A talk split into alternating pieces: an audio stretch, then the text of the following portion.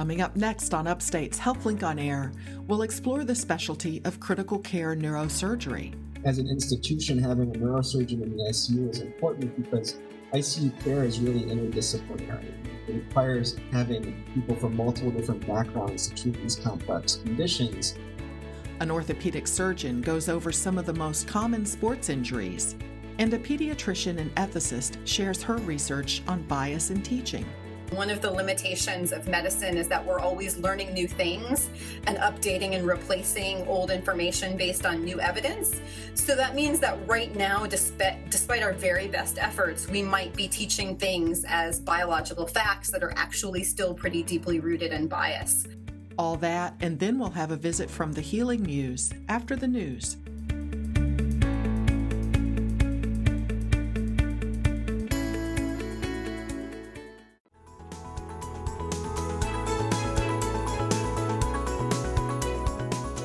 This is Upstate Medical University's HealthLink on Air, your chance to explore health, science, and medicine with the experts from Central New York's only academic medical center. I'm your host, Amber Smith. Today, an orthopedic surgeon talks about common sports injuries. Then, a pediatrician and ethicist will share her research on bias in teaching. But first, we'll learn about critical care neurosurgery and the patients who are cared for by these specialists.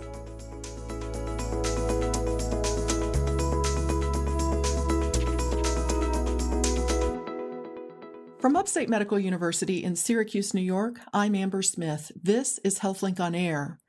Upstate has a new director of critical care neurosurgery, and I'm speaking with him about this specialty. Dr. Timothy Butler is an assistant professor of neurosurgery and of neurology at Upstate, and he's medical director of critical care neurosurgery.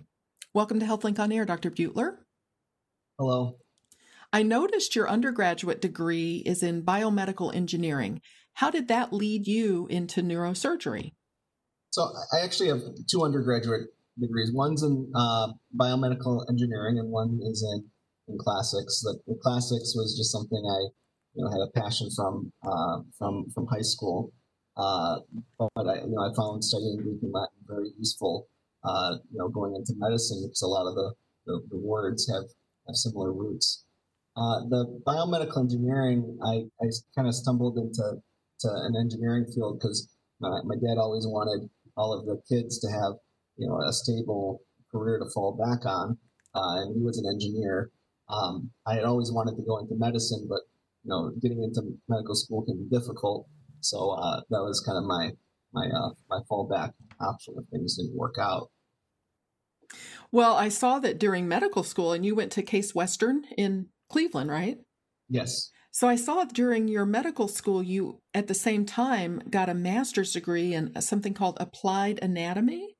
Yeah. And, what is uh, that? In uh, in my at my medical school, they had this uh, uh MD MS program, uh, which allowed you to uh, do extra coursework in anatomy uh, at the same time as the regular medical school curriculum, uh, and earn a master's in anatomy um, concurrent with uh, the medical de- degree. Um, and I found that kind of very helpful in uh, in, in, in, in, helping you know, learn the basic anatomy. I think you know doing that degree also kind of pushed me more towards pursuing a surgical career uh, as opposed to uh, uh doing a strictly uh, med- medical uh, specialty. Interesting. Well, now after medical school, how many years of education have you had since graduating from medical school? So uh, I did a, a, neurosurgery residency, We actually uh, completed here at Upstate, and uh, the residency program uh, uh, for, for neurosurgery is seven years in length. Uh, during my my fifth year, which is kind of a, a research elective type of year, um, I, I, chose to do a fellowship in neurocritical care, so that after I graduate, I could take care of the critically ill patients in the neuro ICU in addition to my regular functions, uh, uh, taking care of uh, neurosurgical patients. So, what kind of person do you think is best suited for neurosurgery? Do, have you thought about the person you are and how you know what your character traits are are most helpful in neurosurgery? I, I think in, in, neurosurgery, it's a, a, difficult career to go into because uh, there's the a lot of patients uh, uh, who you get, uh, not so much you know from electively, but the patients who come in on call, they're they're very sick when they come in. They have many many deficits, either speech or motor deficits from strokes or bleeding um, or, or, tumors, and uh, you know these patients um, are, are, coming to you uh, during a, a, difficult time in their life, uh, and not all of the patients that you're treating are, are going to have good outcomes. So I think part of going into neurosurgery is that you have to uh, be able to uh, treat difficult patients, patients who may not always have good uh, clinical outcomes, and, and be able to you know have the you know, kind of resolve to and, and compassion uh, to to um, make it through uh, the difficult times that, that, these people go through.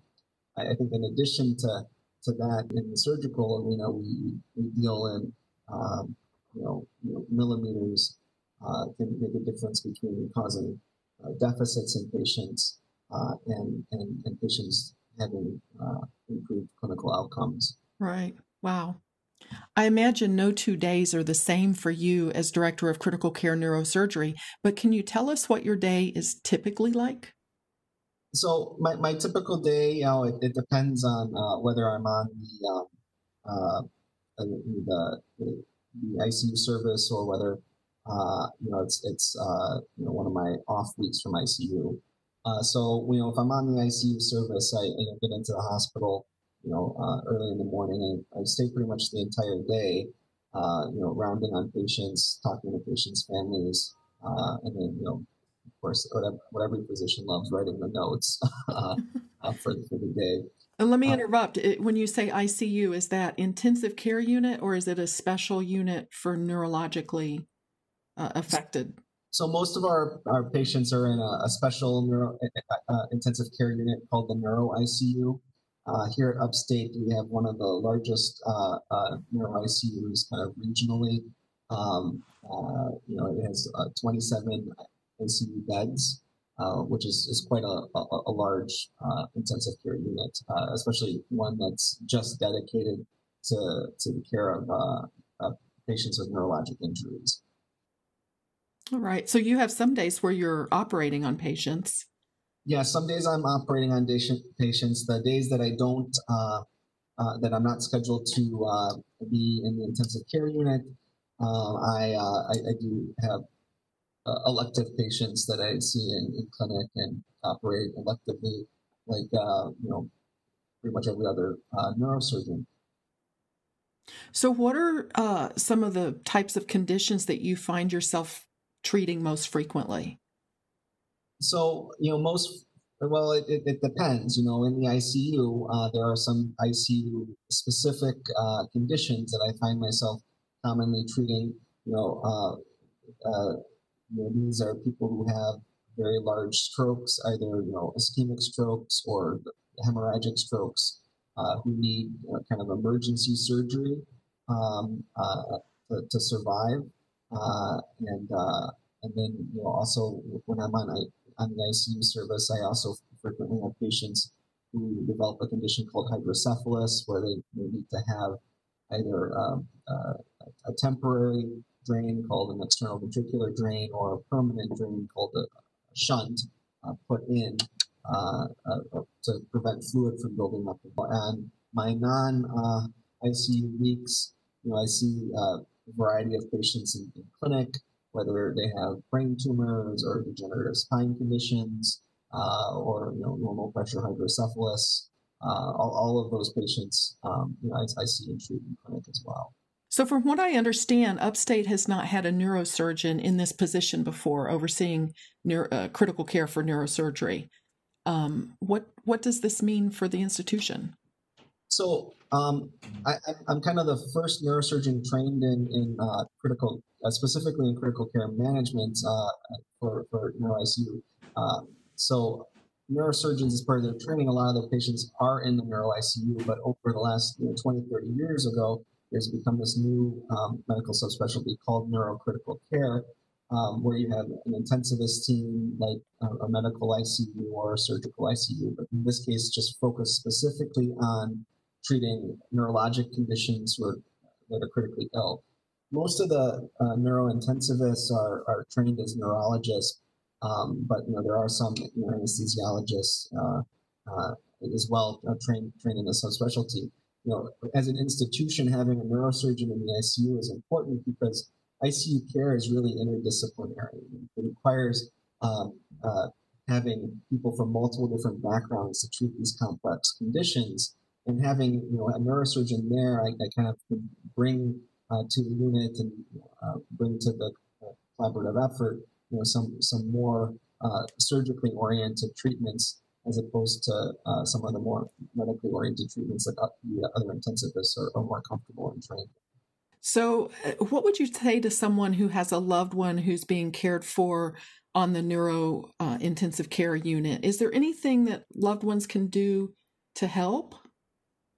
Well, I, I think it's it's you know it's a little difficult now given the you know current restrictions with COVID um, with, with visitation hours. But I think you know just being able to, to visit loved ones is very important for those who are recovering. Uh, what I always tell uh, family members when they see loved ones who are in the ICU uh, especially the neuro, uh, neuro ICU, is that many of these conditions, many of these deficits that patients may have while they're in the ICU will get better with time. Uh, it just is not a time frame that will, you'll see a difference from hour to hour or day to day. You know, these neurologic conditions when people have large strokes, when people have you know weakness from from uh, tumors or bleeding, uh, when people have traumatic brain injury, you know, these types of deficits take a long time for patients to get better. Uh, and, and so we really deal with not even days or weeks, but really, you know, uh, months and, and, and, couple years for patients to, to get back to normal. So I, I would, I, counsel them to, to kind of be patient and, and listen to, to what the physicians are saying because sometimes it's very difficult, you know, even for the physicians to know if a patient has a, a, a poor exam, whether or not they're going to recover, especially when we're dealing with, you know, kind of a, a short-term, um, uh, you know, a short period of time in, in the intensive care unit. Um, but what I can say is that having you know, seen some some of these patients, you know, several months or even a year or two out, uh, some patients do have good outcomes, even if they look very sick and have very poor exams. That's encouraging. Well, I understand you've got a research interest in traumatic brain injury. Can you tell us a little about the work you've done in that in that area? So, uh, one of my interests is, is, is in traumatic brain injury. I, I have a you know, interest in, in, in, in, kind of the, the, the surgical management and uh, the um, ICU management of, of these patients. Um, you know, some of the recommendations for patients who have severe traumatic brain injury is that they have what we call intracranial pressure monitoring, and these are monitors that go into the head for those who are have severe brain injury. You know, these people who are, have severe brain injury uh, essentially are in you know, kind of a coma um, from from the, the injury, uh, and you know, we, we put these monitors in to make sure the pressure doesn't get too high. But, you know, one of the kind of, you know, gray areas in, in medicine and neurosurgery is, you know, what to do when the pressure gets high. We have some medications that can help keep the pressure low.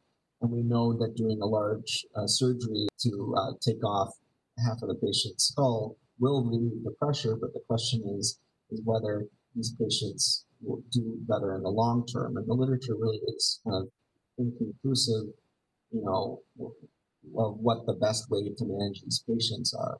So, you know, one of my interests is, is, is to try to see, you know, if, if uh, you know, surgery versus, you know, medical management is really the best way to, to treat people with these kinds of injuries.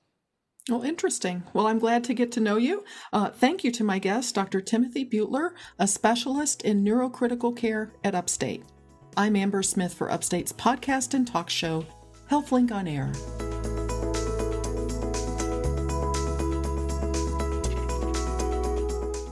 Common sports injuries and how they're treated. Next on Upstate's HealthLink on Air.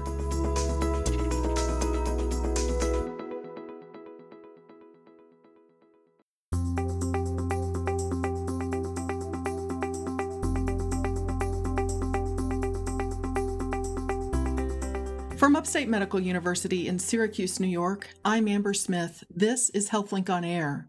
I'm with orthopedic surgeon Dr. Zachary Vredenburgh. He's an assistant professor of orthopedic surgery at Upstate, and we're going to talk about some of the most common sports injuries. Welcome, Dr. Vredenburgh. Thanks for having me. I'd like to start with upper body injuries. Um, how is it that people dislocate or break their shoulders? How does that happen? So, uh, usually with shoulder dislocations, you're looking at someone that has a fairly high energy injury.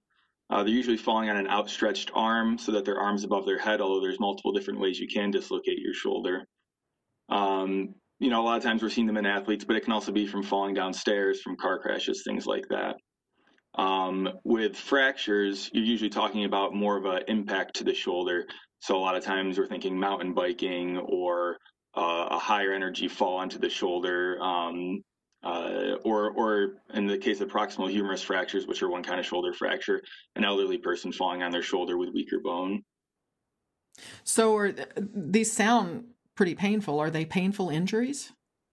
Yeah, you know, they're all to varying degrees and it depends on the energy. Uh, patients with shoulder dislocations, especially the younger, more active ones, they tend to recover uh, a lot quicker uh, and can get back to doing their activities more quickly if they're not requiring a surgery.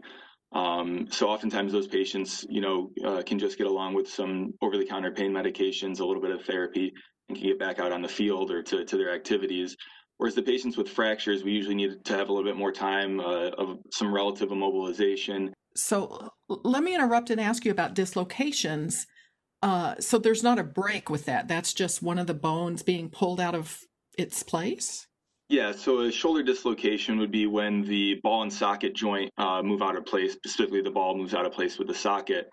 Um, you oftentimes don't have a fracture or a break associated with that, but sometimes there are some fractures um, um, that do happen with that. Those are usually uh, uh, uh more minor, but some can sometimes require surgery.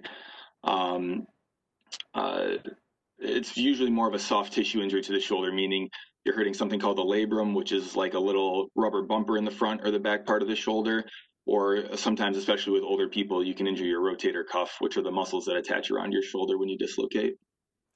So, for dislocations or or breaks, if it's something that requires surgery, is that something that's going to need to be done emergently right away?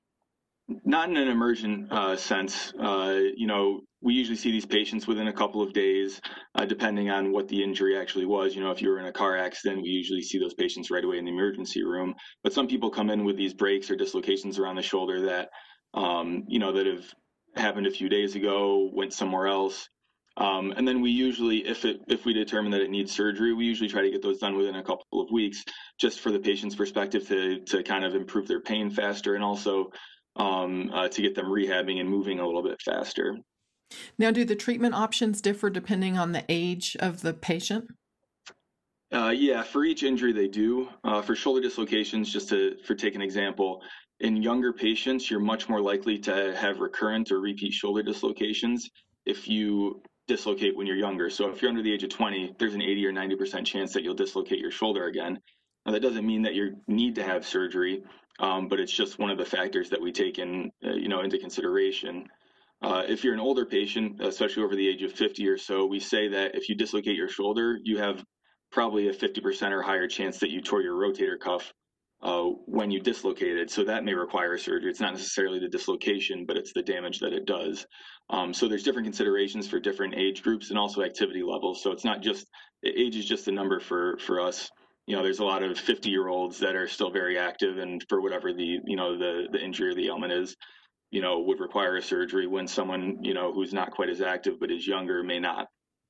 So, longer term, once you recover from the surgery um, years later, does that mean you're going to have arthritis in that bone?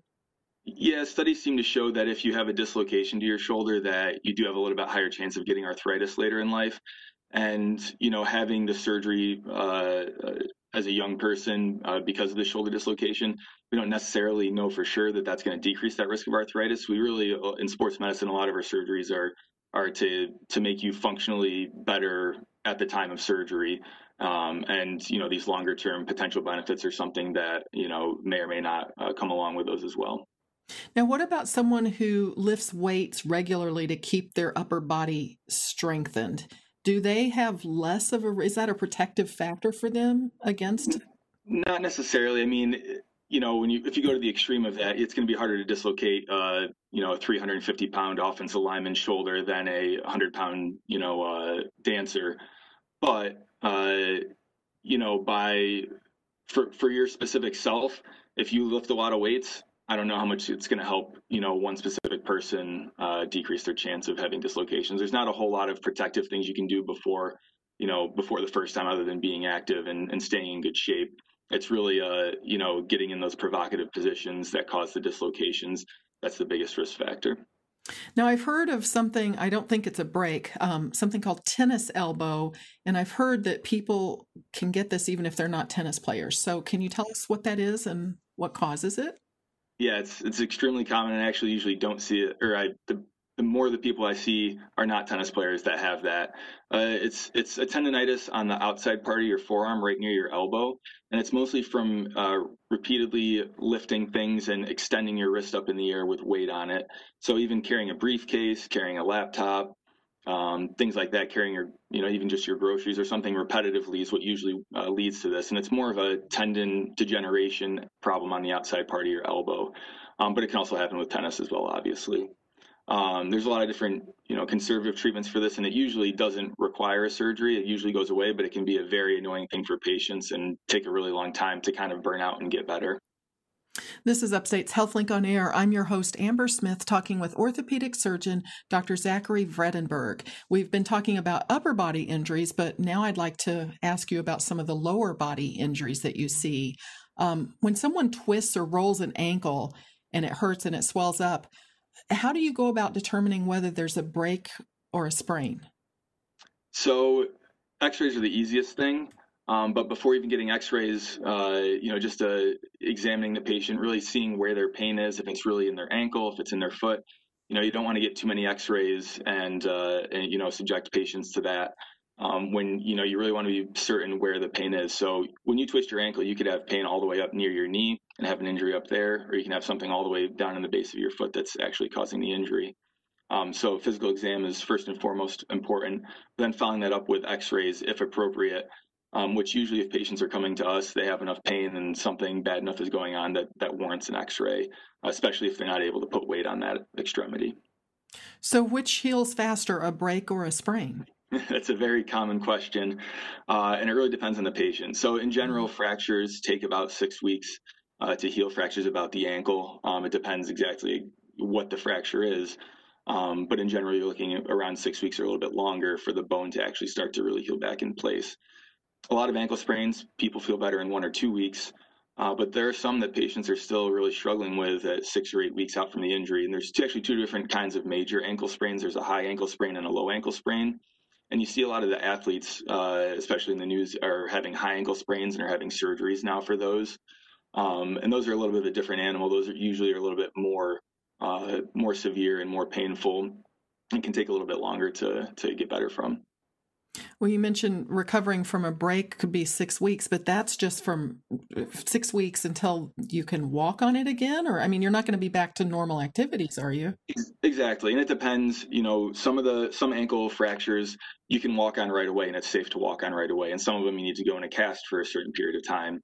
Uh, and that just depends on the severity and if there's other associated ligament injuries. But that's correct. Even if you're if you're put in a cast on day one and six weeks later you come out of the cast, you're not going to be normal at six weeks. So you're still going to usually need or want some therapy and need some time to kind of ease back into weight bearing and get back to normal activities. So even though you know it's important to stress that six weeks for the bone to heal does not mean six weeks for your body to feel normal again.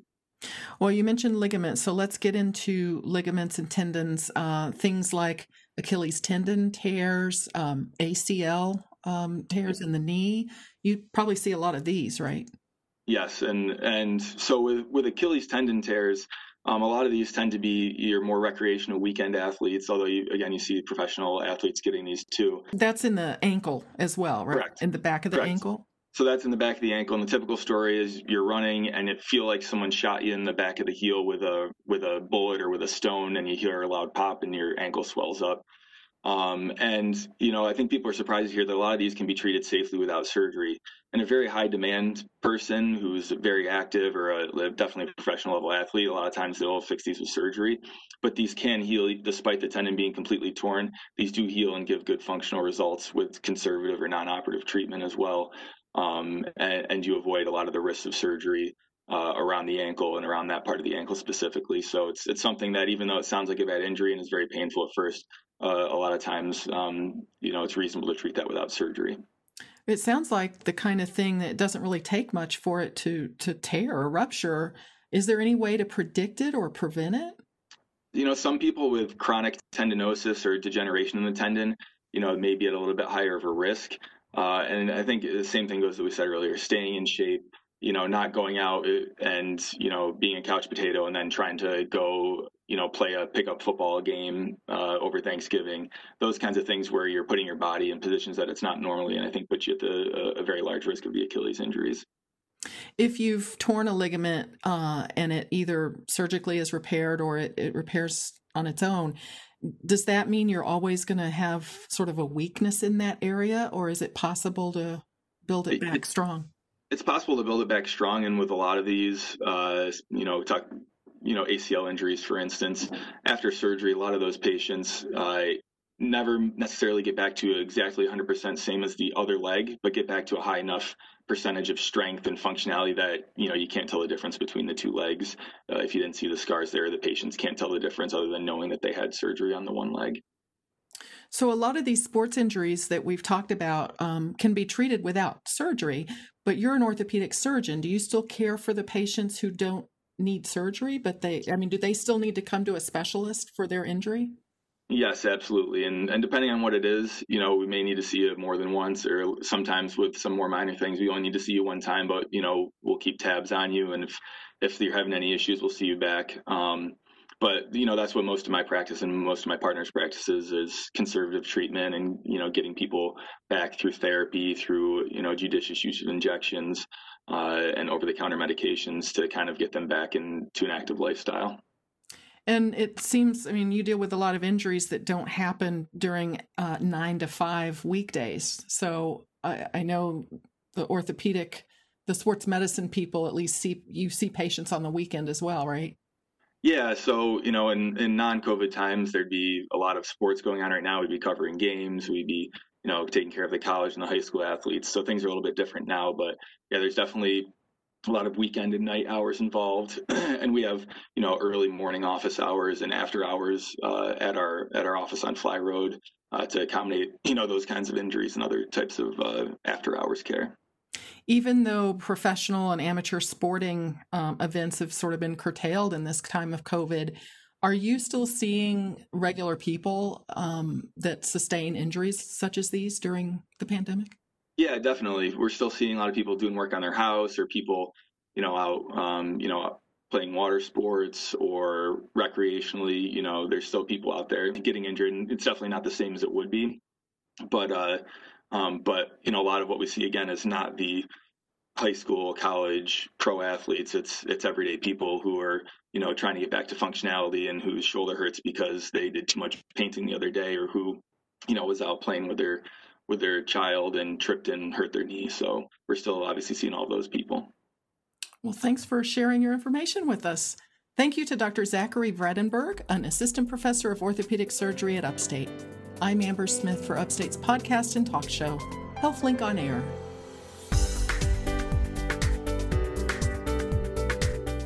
Coming up next, we'll explore bias in teaching.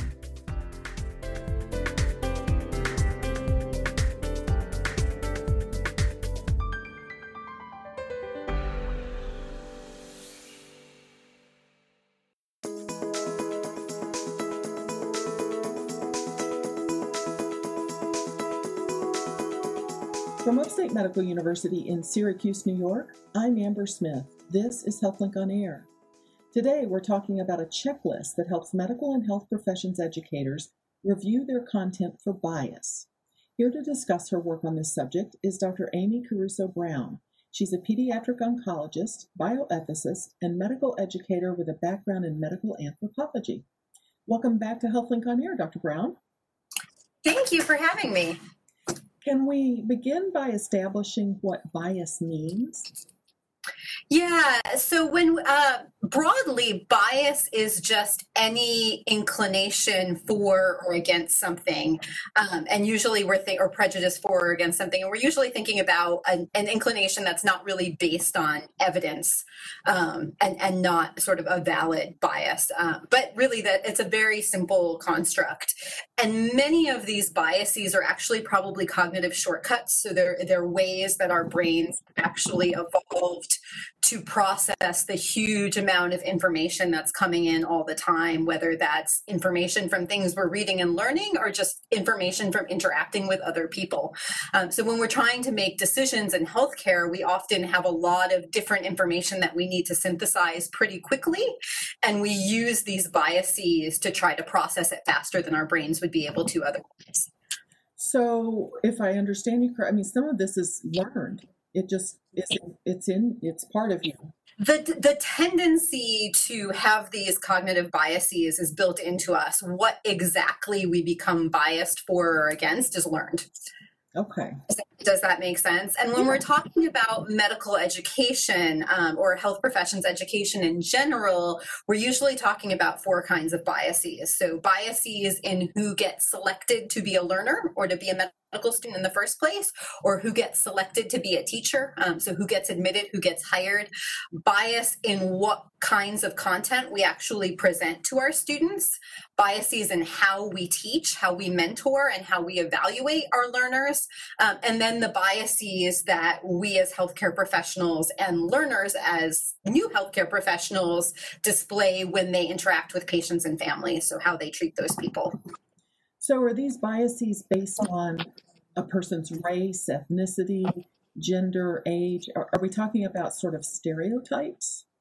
Yeah, so we're, we're talking about all of those different characteristics that people automatically see, whether they realize they're seeing it or not when they interact with someone and then the assumptions that they make. So it might be the assumption somebody makes when they interact with someone who looks asian american to them and the patient says this is a common experience for doctors and the patient says wow you speak english so well because in that person's brain they've put together not looking white with not being born in the united states or not speaking english as a first language even though we know that's not true well, I know your focus is on medical and health education, but do biases exist or pose a problem in other fields as well, do you think? Yeah, they really do. Um, and there's a lot of interesting data that, that we draw on and that I've drawn on in my work in medical education that comes from other fields, um, interventions that have been studied and uh, developed and tested by sociologists and social psychologists. Um, and I think we see it a lot in the news now talking about law and criminal justice and how the biases play out in those fields. And they're they're learned too. They're they're they're taught and learned in the process of a police officer going through training or an attorney attorney, learning learning to be a district attorney, learning to be a prosecutor. Um, they show up in science, technology engineering and math and there's actually a lot of cool interventions looking at gender bias in those fields um, and, and trying to address some of those issues so how can a teacher recognize his or her own biases yeah, so that's a really good question. Uh, one of the first steps is just wanting to do that, is want be, being ready in that stage to look critically at oneself. Um, and I think a big part of that is humility, which is something I try to teach my students really early when they're learning to be doctors. Um, being willing to admit your own mistakes, to look back at an interaction. For me, it's whether it's a patient I saw or a lecture that I gave, and really ask myself what went well, what didn't go well, what do I wish I'd done differently, what am I going to do next time. Um, and one thing I've started to do in my own practice before going in a room is, uh, or working with a patient or with a student, is really thinking about what are things about this encounter that might bring out my biases. Um, is there something about how I interact with this person that I find more difficult?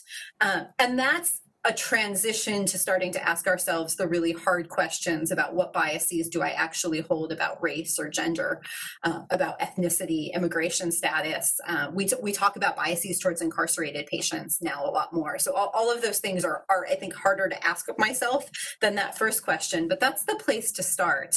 Um, and then there's so much in the literature now, so, so much in newspapers and other media where we can read firsthand accounts from people who have experienced bias themselves. And I think that's a good stepping stone to starting to have meaningful conversations with people who are different from ourselves, whether that's our students or our colleagues or people in our community, um, and to starting to step outside of our comfort zones and really listen to someone else's experience of bias. Now, what about the biases that students may come to a class with? Is it the instructor's job to find those biases and make corrections? Yeah, to some extent, um, and and certainly the the class I teach is an ethics and public health health policy class. We're very much talking about the social issues. So for me, I really feel like yes, that that is our job to bring those out to talk about them um, and the way i do it in my class so we, we do a case-based class where we'll give us we'll give students a situation. A patient comes to you with this concern or this problem um, what are you going to do next? Here, here's where you work and here's we, we tell them to imagine you're you're a doctor in a rural area you're working in a small town you don't have a lot of other resources. What are you going to do next? And the way we've designed the cases is that you'll inevitably make some assumptions as you go through the case. We do we do it all the time when we meet new people. We make assumptions about what their background might be or where they might be coming from. Um, but I've set up the cases so that later they get information that starts to challenge those assumptions, and we take a minute to say, okay, what did you? Are you surprised by that new information? If you're surprised. What did you assume that makes you surprised now, or what, what were you thinking about this patient? And and I hope in doing that, or I think in doing that and practicing that in the classroom, that when we go out and interact with patients, we'll be better prepared to question our own assumptions and to do that kind of reflection. So, is the goal to strip a curriculum of all biases? Or, I mean, can you even do that? Or is the goal just to sort of be to acknowledge they exist? Um, a little bit of both. And it, it, goes back to thinking about four kinds of bias in education. Um, so when it comes to selection and hiring, we, would like to strip them all out. We, would like to see that our students and our faculty reflect our communities by every demographic measure. I mean, that's that's definitely the goal. When we think about content, it's hard because we, we want to, but it's just not very realistic. And one of the limitations of medicine is that we're always learning new things and updating and replacing old information based on new evidence. So that means that right now, despite, despite our very best efforts, we might be teaching things as biological facts that are actually still pretty deeply rooted in bias. Um, and I think that's, we see that happening in real time. I think about when I think about how gender was taught 20 or 30 years ago and how we pretty much in medicine accept gender as a spectrum now. And when I talk to my eight year old son and his friends, they're like, yeah, why would that ever be not an intuitive? thing um, th- that that they just can't imagine that a gender binary was so deeply rooted in biology and we know a lot more now um, but those are the kinds of things that i think are really hard to strip out because we don't know what's wrong we don't know what we don't know until we get that new evidence you're listening to Upstate's HealthLink on Air. This is your host, Amber Smith, talking with Dr. Amy Caruso Brown about bias in teaching. She's a bioethicist and medical educator who has investigated this subject. She's also a pediatric oncologist. Now, in medical education in particular, why is there a danger in reinforcing stereotypes? Yeah, so it changes how our students go on to take care of patients. And I want to briefly talk about what I think is one of the best studies of this. Um, so, the lead author was um, a researcher called Hoffman at the University of Virginia. And what they did, they took groups of students and they gave them this list of biological differences between blacks and whites um, the majority of which were false biological beliefs because actually what we know now and um, and are starting to understand much better is that skin color is just a really crude proxy for family ancestry. And there's actually just as much diversity between two black patients or two white patients than between a black patient and a white patient in terms of genetic diversity.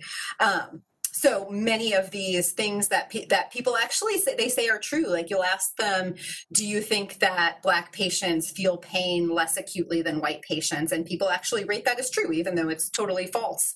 And what they found was between the first and second year of medical school students d- didn't become more well informed about this topic. They didn't get more of these true false statements right. They actually got more of them wrong.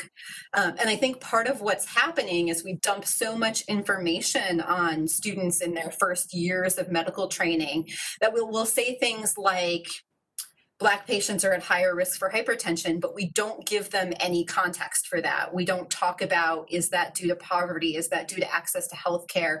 Is it due to toxic stress from expo- chronic exposure to racism, which we now know does increase inflammation, rewires the brain, actually changes your the epigenetic part of your code so that some of those changes can be passed on through the generations.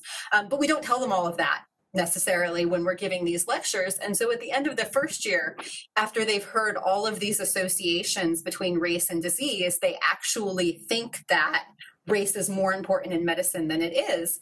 Um, and then they took that same group of students and they gave them cases in which uh, the only thing that was changed about the case was the patient's race and asked them how they would treat that patient's pain. And they found that the more false biological beliefs someone held, the more likely they were to undertreat the pain of Black patients relative to white patients. And that's just one example. There's many, many, many more studies looking at how patients are treated differently, whether whether it's looking at the underdiagnosis of heart attacks in women because their presentations are different from the presentations of men. And for a long time, men were sort of the, the gold standard in research and were over enrolled in trials relative to women. So we didn't have that information. Um, so there's lots of examples of how not correcting those biases leads to people getting poorer care than they would have otherwise. So you're not saying that it's not important to uh, teach about the differences, but it needs to be explained better and with a lot more humility about what we know and don't know um, because there's there's at this point still more things about the human body that we don't understand than that we do understand um, and so much that we don't necessarily understand about the interactions between doctors and patients about what makes for good communication and a good encounter. So we need to talk about more of those things too have you looked at the instructors themselves in terms of their race or gender? To, is there a, difference between the race of the instructor who's good at explaining this and and the, and one that's not as good? Um, no, for that one, I don't think it's about their race so much as that for some of these things are hard to talk about. Um, and, and we certainly know that in black families are much more likely to talk to their children about race and talk to their children about race and racism early compared to white families who often avoid the topic or tell their children we don't see color in this family which of course we, we know is a, a nice thing to say but not true and ultimately leads to people being uncomfortable talking about it and acknowledging these differences. So i think what really makes an instructor good at it is is practice is trying to speak about these things is taking the time to dig into the research. Um, especially sometimes this is off the path of what the instructor usually teaches. Um, so if, if your job mainly is talking about cell signaling and inflammatory proteins um, and how that might cause disease to, to take a step out and talk about how racism might contribute to inflammation is a little bit different. Um, and it takes a lot of a lot of willingness to err and to listen to students when they tell us you know that wasn't very sensitively handled or when that was said i really felt that that that was directly attacking me or attacking people who look like me um, I think that, I, I, think that's really tough. And what I encourage faculty is is to talk to have an open dialogue with their students um, and be willing to step out on a limb a little bit because we don't get anywhere by avoiding these topics. Now, I know you have a checklist to help educators review their content for bias. Can you tell us about that? Um, I know it's available at tinyurl.com slash upstate bias checklist. How does it work? Yep. So the idea behind the checklist, um, students, especially students of color, often feel that they are disproportionately burdened with bringing these things to light, with talking about, you know, when, when somebody said that in class, it made me really uncomfortable. Or when, when they mentioned that race based association for that disease and didn't do any explanation um, and didn't talk about racism or about poverty that was really bothersome to me. And what I wanted to do with the checklist was first to take that off of the students um, so that it wasn't their job to evaluate the curriculum in that way. Um, and I was thinking a lot about we use checklists a lot in medicine um, as as a way to it, it's actually a way to address those cognitive biases that I was talking about in the beginning. That if you have a checklist, you won't take as many shortcuts because you're going question by question did I do this? Did I do this step? Did I do this step?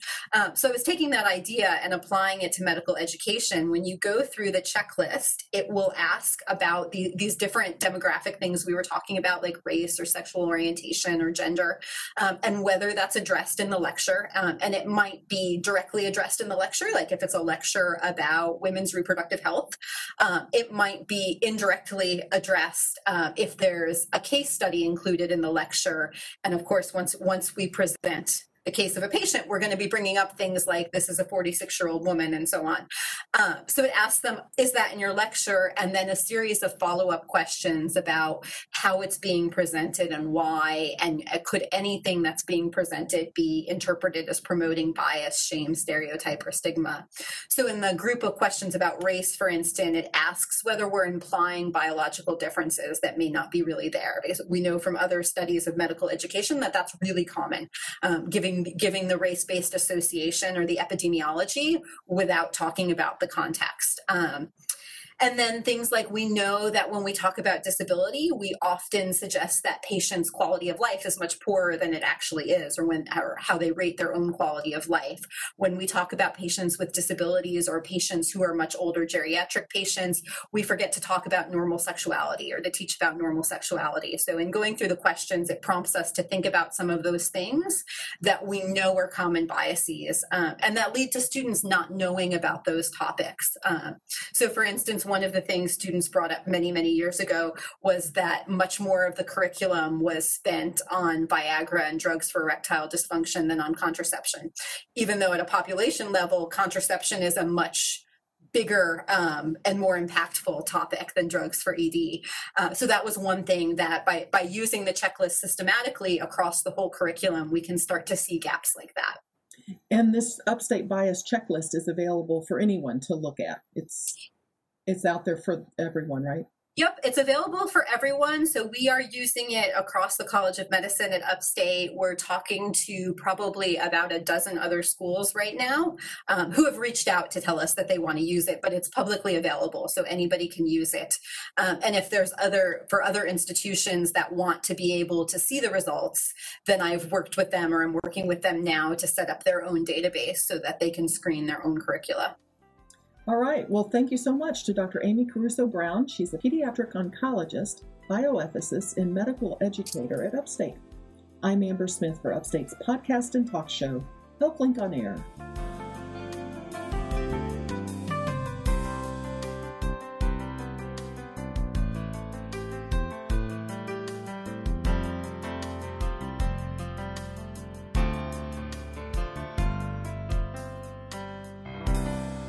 And now, Deirdre Neilen, editor of Upstate Medical University's Literary and Visual Arts Journal, The Healing Muse, with this week's selection. Some of our most visual and poignant poems are those describing family members, sibling love. Here are two from our latest issue. First is Jeremy Gadd from Australia, who offers us a portrait of opposites when young, but now finding common ground. Here is We Were. We were orange and apple, yin and yang, chalk and cheese as children, quiet to your loud, near to your far, circle to your square, sharing only unruly hair and shelter from the storm of parental repression and mutual amusement at our teenage indiscretions. But now, more bonded in dying than in life by a genetic disease, we share more laughter than depression, more love than any previous sibling aggression. Zoe Fitzgerald Beckett is from Maine and she takes us back and forth in time to pay tribute to sister's love. Here is Sleeping with My Sister. We were sleeping together again, rain drumming on the roof, rain and tears and torrents, and the salt and sweat of love's labor to save her, to vanquish all fears and the monster growing in her brain. Our childish fears often drove us both out of bed in the past. Her fear of everything, my fear our parents might disappear. We'd meet in the dark and cling together, crying and comforting in whatever bed would have us. Our grown up fears were in bed with us that night, silencing the hard questions. What is her brain tumor doing? Is there nothing left we can do? Truth banished to the darkest corner. No answers but the drumbeat of rain on the roof. She was the beauty of the family, the baby sister who followed me everywhere. Sure, I knew everything. She always asked, Where are you going? Can I come too? I'd say yes, sometimes, or no, leave me alone. That night I prayed, Don't ever leave me. The rain was slowing, her voice a drifting mist. She said, Listen, it sounds like music. What does it mean? Knowing nothing, I could only ask, What? She said, The back and forth, the back and forth. And I could only whisper, O pioneer, O dear heart.